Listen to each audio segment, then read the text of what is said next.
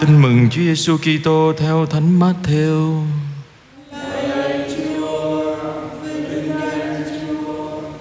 Khi ấy Chúa Giêsu phán cùng các môn đệ rằng: Nếu anh em con lỗi phạm, hãy đi sửa dạy nó, riêng con và nó thôi. Nếu nó nghe con thì con đã lợi được người anh em. Nếu nó không nghe lời con, hãy đem theo một hoặc hai người nữa, để mọi việc được giải quyết nhờ lời hai hoặc ba nhân chứng. Nếu nó không nghe họ, hãy trình với cộng đoàn. Và nếu nó cũng không nghe cộng đoàn, con hãy kể nó như người ngoại giáo và như người thu thuế. Thầy bảo thật các con, những gì các con cầm buộc dưới đất thì trên trời cũng cầm buộc. Những gì các con tháo gỡ dưới đất thì trên trời cũng tháo gỡ. Thầy cũng bảo thật các con, nếu hai người trong các con ở dưới đất mà hiệp lời cầu xin bất cứ điều gì, thì cha thầy đứng ngự trên trời sẽ ban cho họ điều đó. Vì ở đâu có hai hoặc ba người tụ họp nhân danh thầy, thì thầy ở giữa những người ấy. Đó là lời Chúa. Lời Chúa Kitô, người tên Chúa. Anh chị em thân mến, bài tin mừng theo Thánh Mátthêu chương 18 ngày hôm nay rất là dễ hiểu thưa anh chị em. Đó là một lời dạy mà Chúa giúp chúng ta hiểu làm thế nào để sửa dạy, để nhắc nhở anh chị em mình, những ai phạm lỗi với mình hay là những ai mình thấy họ sai lầm. Tôi còn nhớ hồi tôi còn hay làm việc ở tòa giám mục, khi Đức Hồng Y còn tại vị, có nhiều người lên phàn nàn về các cha này cha kia lắm. Trong giáo xứ của họ, họ lên họ tố cáo. Và cái câu đầu tiên Đức Hồng Y hỏi những người đó là: Quý vị đã đi gặp cha xứ của mình nói chuyện chưa? Nó làm gì mà con nói, làm gì con dám nói, con lên con nói. Đức Hồng Y thì không, trước khi gặp tôi về gặp riêng cha xứ nói chuyện trước đi. Khi nào mà cha không nghe thì lên gặp tôi.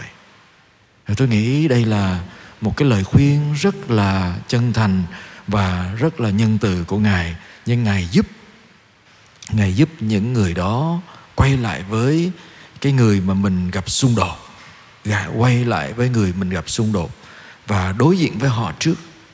Và chúng ta thấy tại sao mình thấy khó để mà đối diện với người mà có lỗi với mình và gặp họ trước.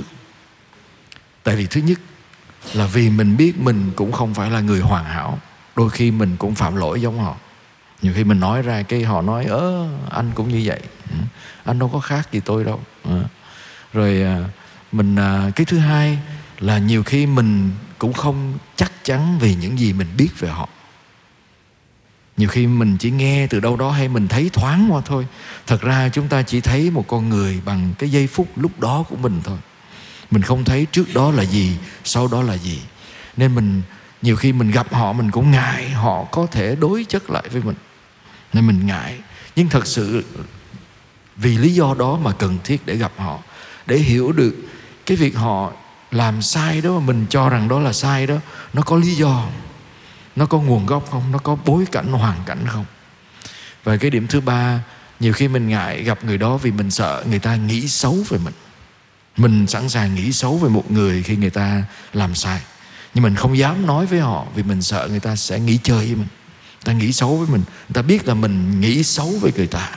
Mình luôn luôn muốn người khác nghĩ rằng mình tốt, nhưng mình không bao giờ muốn người ta thấy rằng mình có nghĩ xấu với người ta. Nên mình rất là ngại nói ra. Chính vì thế mà cái đức bác ái đòi hỏi chúng ta phải can đảm, biết cách đối thoại với anh em, chị em và những người mà mình nghĩ là họ làm sai với mình hay với ai đó. Mình cần lên tiếng với họ, gặp riêng họ. Gặp riêng họ không xong thì mới cùng với một ai đó có hiểu biết để gặp họ, để thuyết phục. Và nếu không được nữa thì mình mới đưa ra cộng đoàn. Đây là cái quy tắc mà chúng ta phải làm. Mà anh chị em thấy ngày hôm nay xã hội chúng ta lại rơi vào một cái hoàn cảnh khác. Người ta không nói sau lưng, không nói xấu nữa, người ta nói xấu trên mạng, người ta ném đá trên mạng, đúng không anh chị em? Tôi có một người hỏi tôi: cha nghĩ sao về việc một cái cô nào đó nổi tiếng rồi bây giờ có 800.000 anti-fan, rồi vì cô ấy nói mấy câu gì đó mà họ cho rằng quá kiêu ngạo, sau khi cô ấy thành công Mình hỏi lại thì mình hỏi thì cô ấy bao nhiêu tuổi? Thưa 21 tuổi anh chị em. Một cô bé 21 tuổi mà mình mong đợi người ta có suy nghĩ chín chắn như mình, hay một người có học, hay là một người có đầy kinh nghiệm sống, thì làm sao được. Mình ra mình gặp những bạn trẻ mình 19, 20, 21, có bao nhiêu người có một suy nghĩ thật sự chín chắn. Nếu mình có con như vậy, nó có như vậy không? Và nếu mà nó nói những cái câu không chín chắn, nó có phải nói lên con người nó là như vậy không? Thưa chắc chắn là không. Nhưng cái nguy hiểm là gì anh chị em? Khi mình đem người ta ra và mình kết án người ta trên mạng xã hội, mình đem người ta ra, mình nêu tên người ta và nói là người ta đã làm như vậy là xấu, là sai. Chuyện gì xảy ra anh chị em? Những gì mình nói với người ta nó sẽ tồn tại mãi. Mình lời nói sau lưng người ta có thể sau này mọi người quên, chứ một lời nói đã được thâu lên trên mạng xã hội hay được quay video thì người ta còn gì nữa. Nó làm mình vô hình chung mình hủy hại đời của một cô bé nhỏ xíu. Nó còn quá chập chững, nó có chưa biết nó phải làm gì. Và nếu mình đặt câu hỏi, nếu mình là đứa bé đó thì sao? Nhiều khi mọi người quá sức gay gắt với một đứa bé không biết gì, còn quá non nữa. Nhưng mà mình đặt câu hỏi xa hơn, nếu mình là cha mẹ đứa bé mà thấy con mình bị vậy thì sao? Họ sẽ đau khổ như thế nào? Và rất đáng tiếc là chúng ta thấy ngày hôm nay người ta nhân danh công lý để mà nói xấu người khác trên mạng xã hội. Do đó ngày hôm nay người ta nghiên cứu, các nhà tâm lý học người ta nghiên cứu có những cái nhân cách mạng xã hội anh chị. Và một trong những cái nhân cách nguy hiểm là nhân cách gây hấn thụ động. Gây hấn thụ động nghĩa là mình ném đá giấu tay, mình nói trống không, mình nói nhăn nói cuội, nói về cái người đó nhưng mình không nêu tên, không nêu gì hết. Mình nói cho bỏ ghét vậy đó, ai dính thì dính. Hay là nói như mấy bé trong mái ấm tôi đó, nó khi mà có em nào nó cũng học được cái đó. Nó ghi trên Instagram hay cái gì đó là ngồi đó mà liếc đi, ngồi đó mà không làm việc đi, rồi biết tay tao. Xong cái cô kia không biết, cô tình giờ cô đọc được cái cô cứ nghĩ là cái ông bé kia nói mình, nổi điên lên. Nó nói con, nó chửi con. Xong rồi cái nó khóc, rồi làm đủ chuyện hết. Cái tôi mới hỏi, ủa sao vậy? Nó chửi con. Đâu nó chửi gì? Cái đưa cho coi cái câu đó, nói, có tên con không? Không. Mà sao con biết nó nói con? Thì nó ghét con bữa giờ nên nó nói con là đúng rồi. Tại vì con đang ngồi yên này.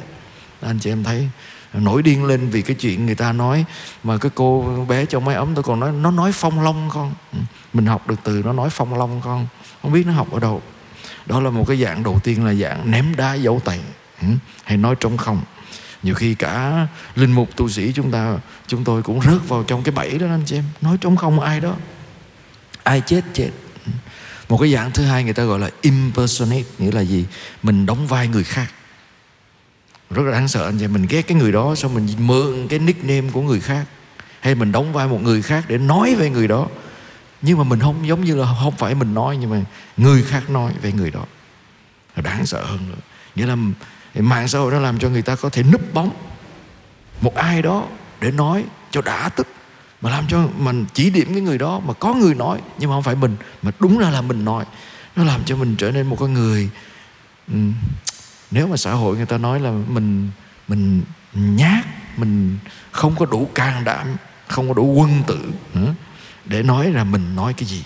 Mình núp bóng một cái tên nào khác để ném đá một ai đó. Có khi là mình mượn cái hình ảnh xấu của ai đó để mà mình làm cho người ta, mình dạy người khác bằng cái hình ảnh xấu của ai đó. Mình cho rằng đó là xấu, mình chưa biết chắc chắn là xấu hay không. Và dạng thứ tư là dạng troller. Anh chị em thấy ngày hôm nay troller cũng rất là nhiều. Nghĩa là người gài bẫy người khác để cho người ta phạm sai lầm, xong rồi cười hô hố lên. Và chúng ta thấy là dân Việt Nam mình là thích thấy người ta té đau rồi cười. Té đau rồi cười nghĩa là nhìn thấy cái sai lầm của người khác và đăng lên để thu hút sự chú ý của người khác về cái sai lầm của người này, để rồi mình mua vui. Vậy bản chất bên trong nó là gì anh chị em? Bên trong bản chất của nó là oán hận, nhưng mà không dám thể hiện, không biết cách thể hiện cái sự tức giận của mình. Và khi mình thể hiện như thế, Mình tưởng là mình vui, nhưng mà mình càng ngày càng làm cho mình trở nên một con người đầy oán giận. Chúa mời gọi chúng ta, Chúa dạy chúng ta cách khác.